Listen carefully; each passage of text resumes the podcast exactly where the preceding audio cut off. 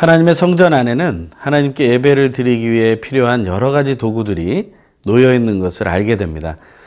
광야의 성막에서도 그랬던 것처럼 솔로몬의 성전에서도 그것이 있게 되는데 광야의 성막보다 훨씬 큰 규모이기 때문에 그 모든 규모들이 커져가는 것을 우리는 볼 수 있습니다.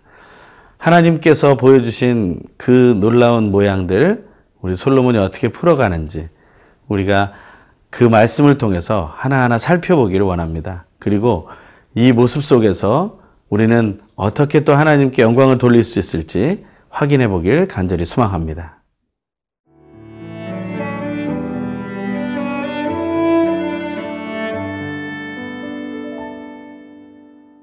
역대하 사 장 일 절에서 오 장 일 절 말씀입니다.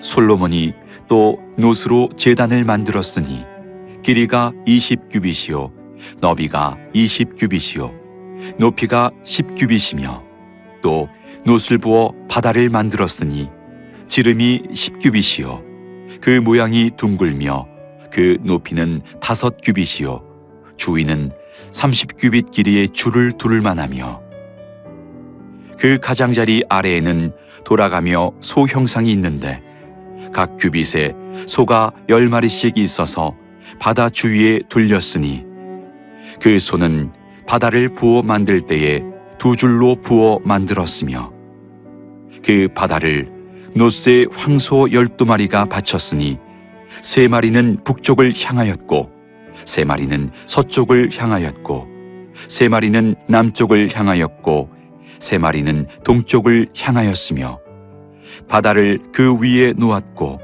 소의 엉덩이는 다 안으로 향하였으며 바다의 두께는 한 손 너비만 하고 그 둘레는 잔 둘레와 같이 백합화의 모양으로 만들었으니 그 바다에는 삼천 밭을 담겠으며 또 물두멍 열 개를 만들어 다섯 개는 오른쪽에 두고 다섯 개는 왼쪽에 두어 씻게 하되 번제에 속한 물건을 거기서 씻게 하였으며 그 바다는 제사장들이 씻기 위한 것이더라.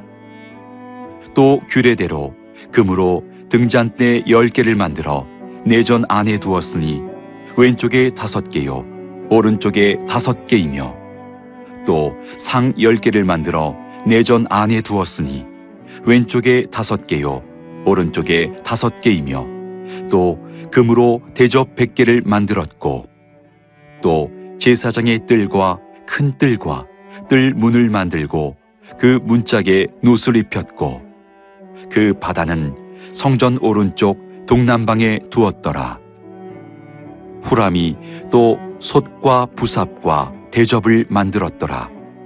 이와 같이 후람이 솔로몬 왕을 위하여 하나님의 성전에서 할 일을 마쳤으니 곧 기둥 둘과 그 기둥 꼭대기에 공 같은 머리 둘과 또 기둥 꼭대기에 공 같은 기둥머리를 가리는 그물 둘과 또 그 그물들을 위하여 만든 각 그물에 두 줄씩으로 기둥 위에 공 같은 두 머리를 가리는 석류 사백 개와 또 받침과 받침 위에 물두멍과 한 바다와 그 바다 아래에 소 열두 마리와 솥과 부삽과 고기 갈고리와 여호와의 전의 모든 그릇들이라. 후람의 아버지가 솔로몬 왕을 위하여 빛나는 놋으로 만들 때에 왕이 요단 평지에서 숫꽃과 스레다 사이에 진흙에 그것들을 부어내었더라. 이와 같이 솔로몬이 이 모든 기구를 매우 많이 만들었으므로 그 놋 무게를 능히 측량할 수 없었더라. 솔로몬이 또 하나님의 전의 모든 기구를 만들었으니 곧 금제단과 진설병 상들과 지성소 앞에서 규례대로 불을 켤 순금 등잔대와 그 등잔이며 또 순수한 금으로 만든 꽃과 등잔과 부젓가락이며 또 순금으로 만든 불집게와 주발과 숟가락과 불 옮기는 그릇이며 또 성전문 곧 지성소의 문과 내전의 문을 금으로 입혔더라. 솔로몬이 여호와의 전을 위하여 만드는 모든 일을 마친지라. 이에 솔로몬이 그의 아버지 다윗이 드린 은과 금과 모든 기구를 가져다가 하나님의 전 곳간에 두었더라. 오늘 본문에 나오는 모든 성전의 기구들은 바로 제사장의 뜰에 있었던 것들을 말합니다. 그들이 제사를 드리기 위해서 사용했던 모든 기구들이 그 안에 놓여 있는 것이죠. 먼저는 놋 제단이 나오고 놋 바다가 나옵니다. 놋 바다라는 것은 그 뒤에 나오는 물두멍 열 개, 어, 그거보다 더 큰 사이즈의 물을 보관하는 그러한 기구였음을 알게 됩니다. 많은 물을 모았기 때문에 그것을 바다라고 표현을 했다는 것이 좀 특이하기도 합니다. 어, 이 놋바다와 물두멍이 있은 다음에 금으로 만든 등잔대가 열 개 나오고 또 상이 열 개 만들어지고 대접이 백 개가 만들어졌다라는 이야기가 오늘 본문에 나옵니다. 성전에 이 많은 기구들이 이렇게 만들어지고 있다는 사실은 무엇을 의미합니까? 바로 이것은 하나님께 드려지는 제물을 위해서, 제사를 위해서 제물들이 바쳐지기 위한 그런 과정을 이 기구들을 통해 볼 수 있다는 것입니다. 하나님께서 만드신 이 하나하나는 어떻게 만들어지게 된 것입니까? 그것은 하나님께 온전한 제사를 드리기 위해 정결한 모습으로 만들어지기 시작했다는 것을 우리는 기억해야 합니다. 제단 하나가 만들어지는 것은 그저 우리가 어떤 모형을 보고 만들어내는 것을 말하지 않습니다. 그것은 하나님께 드려질 제물, 그것을 바치는 제단으로서의 역할을 할 수 있도록 준비하고 또 만들어져야 된다는 것입니다. 오늘 본문 일 절입니다. 솔로몬이 또 놋으로 제단을 만들었으니 길이가 이십 규빗이요 너비가 이십 규빗이요 높이가 십 규빗이며 어, 길이와 너비가 동일한 것으로 봐서 어, 정사각형을 우리는 생각할 수 있습니다. 이 정사각형이라는 것은 무엇을 의미합니까? 바로 하나님께 드려지는 제물의 완전함을 얘기하고 있는 것이죠. 제물의 완전함을 이야기할 때 우리는 예수를 믿는 사람으로서 예수 그리스도의 십자가의 죽음을 기억할 수 있습니다. 완전한 죽음이죠. 그 완전한 죽음은 무엇을 해결하는 것입니까? 바로 거짓과 죄와 죽음으로부터 우리를 구원하는 죽음이었다라는 것입니다. 어, 놋으로 만들어진 제단, 이 뜨거운 열기를 버텨내야 하는 이 제단 안에 하나님의 놀라운 섭리가 담겨져 있습니다. 우리를 향한 용서와 우리를 정결케 하겠다는 하나님의 뜻이 담겨져 있다는 것입니다. 우리는 이 사실을 묵상할 수 있어야 합니다.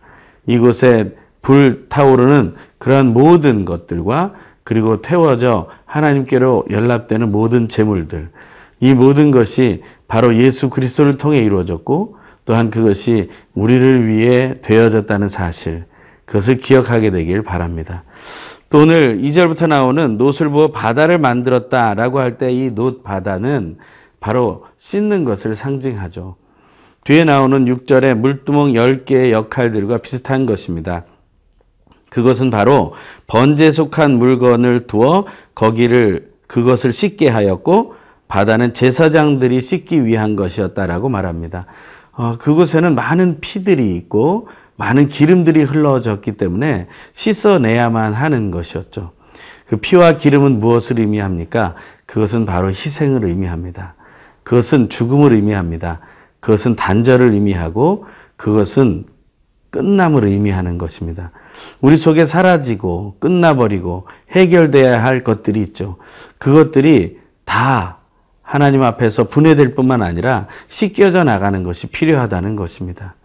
제물을 통해 우리의 죄가 씻겨져 나갔지만 또한 우리는 그 물을 통해 씻겨져 나가는 일들을 경험해야 된다는 것이죠.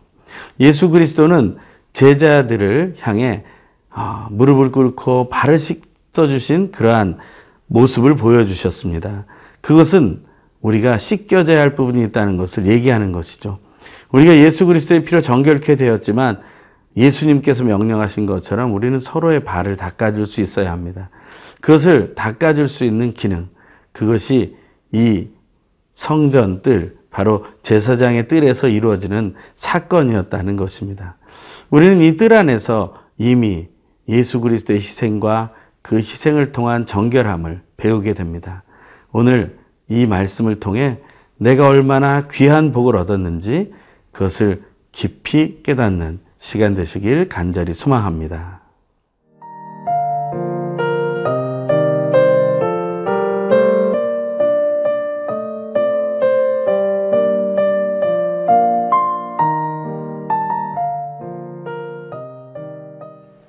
제사장의 뜰을 지나 들어가 보면 우리는 성소라는 곳으로 들어가게 됩니다. 그것을 오늘 본문에는 내전이라고 말하고 있는데요. 칠 절과 팔 절입니다.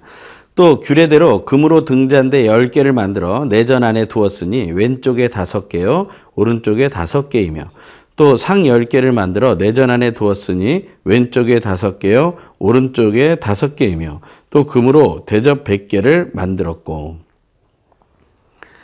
하나님 안에서 성소로 들어간다는 것은 우리에게 큰 기쁨을 주는 것입니다. 하나님께로 조금 더 가까이 가는 순간이기 때문이죠. 이제는 우리가 거짓과 죄와 죽음으로부터 구원받았음을 확신하게 된다면 우리는 한 걸음 더 나아갈 수 있습니다. 우리는 그 모든 인생의 문제들이 해결됐다는 것에 만족해서는 안 됩니다. 왜냐하면 그것은 시작에 불과하기 때문에 그렇습니다. 만약에 우리가 수영장에 수영을 하기 위해 들어가기 위해서 무엇을 해야 될까요? 처음에는 옷을 갈아입어야 될 것입니다. 수영복으로 갈아입었다면 그 다음엔 어떻게 해야 됩니까? 그 다음에는 즐기는 것이죠. 물속에 들어가서 또 여러 가지 놀이기구들이 있다면 그것을 통해서 즐기는 것이 필요하다는 것입니다. 이제는 하나님과 함께 거하는 즐거움을 누릴 순간이 온 것이죠. 하나님은 등잔대 열 개를 통해서 빛을 보여주십니다. 성소는 어둡습니다. 하지만 등잔대 열 개에서 나오는 그 빛으로 인해서 그 안은 환하게 되는 것이죠. 우리는 그 빛 속에서 즐거움을 누리게 된다는 것입니다. 빛 속에서 누리는 즐거움에 대해서 생각해 보신 적 있습니까? 우리는 어둠 속에서 누리는 아주 거짓되고 또 죄악된 쾌락에 대해서 생각할 때가 많습니다. 하지만 우리는 오늘 이 시간에 빛 속에서 누리는 즐거움을 생각해 보기를 원합니다. 빛이 비춰지고 그 빛 때문에 우리가 누릴 수 있는 즐거움. 정말 그 즐거움은 어떤 오락실이나 어떤 놀이터에서 누릴 수 있는 그러한 즐거움보다 더 깊고 온전하고 더 풍성한 즐거움일 것입니다. 그 즐거움을 하나님은 우리에게 주시기 원하십니다. 하나님께서 기뻐하시는 그 즐거움을 누릴 수 있는 우리가 되기를 간절히 소망합니다. 빛 속에서 누리는 즐거움은 어떤 것이 있을까요? 그것은 성경이 선한 일이라고 말합니다. 특별히 사도 바울은 로마서 십이 장 이십일 절에서 악에게 지지 말고 선으로 악을 이기십시오라고 말하고 있습니다. 악에게 넘어가지 마시고 빛 속에서 누릴 수 있는 즐거움을 선택하셔서 선으로 악을 이겨내는 기쁨과 능력을 누리게 되길 간절히 소망합니다. 또 오늘 본문은 계속해서 제사장의 뜰과 뜰 무는 그리고 그 바다에 대한 이야기를 계속해서 하고 있습니다.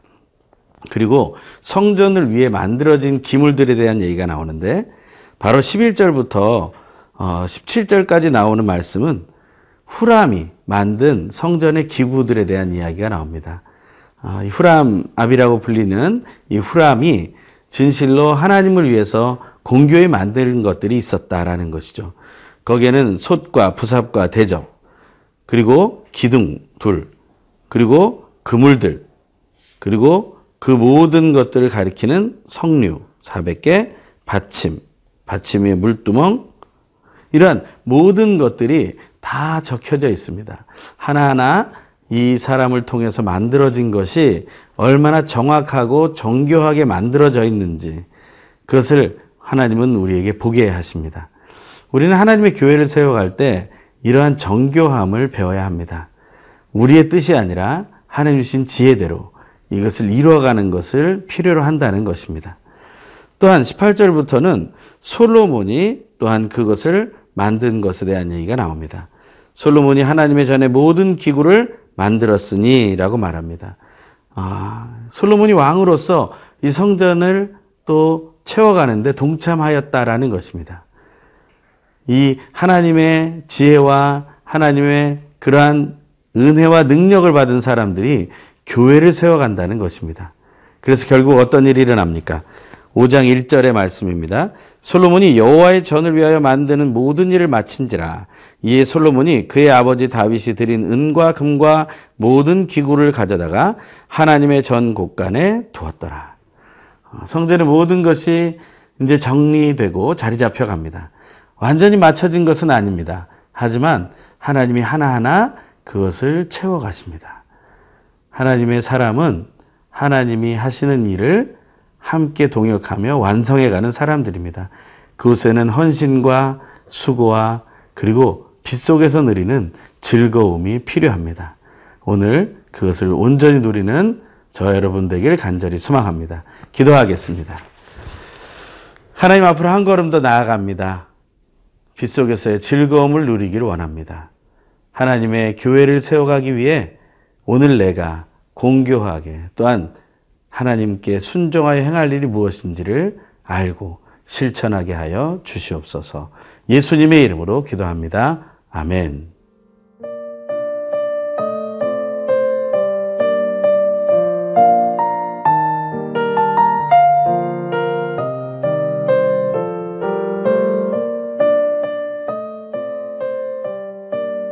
이 프로그램은 시청자 여러분의 소중한 후원으로 제작됩니다.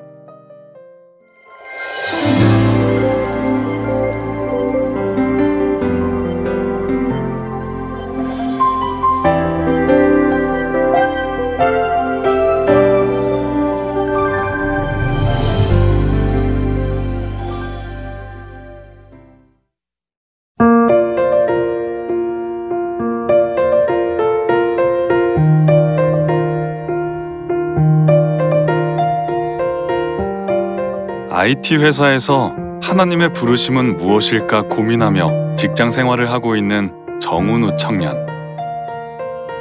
게임을 개발하고 이제 서비스를 하는 회사에 거기서 해외 마케팅 쪽을 담당하고 있어요. 이 업계에 일을 한다는 게 쉽지만은 않았어요. 게임에 대한 인식이 되게 안 좋잖아요. 잦은 출장으로 주일 예배도 드리기 어려울 때가 많았습니다. 한 달 정도 출장을 가게 됐는데 현지 교회 가기가 엄두가 안 나더라고요. 모바일로 씨지엔 티비를 보게 됐었죠. 타지에서 말씀들을 들을 수 있다는 한 줄기 빛 같은 존재였던 것 같아요. 방송을 보다 보면은 언제 어떤 시간에 틀어도 내 마음을 채워주는 방송이 나올 것이다 라는 믿음을 주는 방송국인 것 같아요. 예배드릴 수 없었던 그곳, 정운우 청년과 씨지엔 티비는 함께했습니다.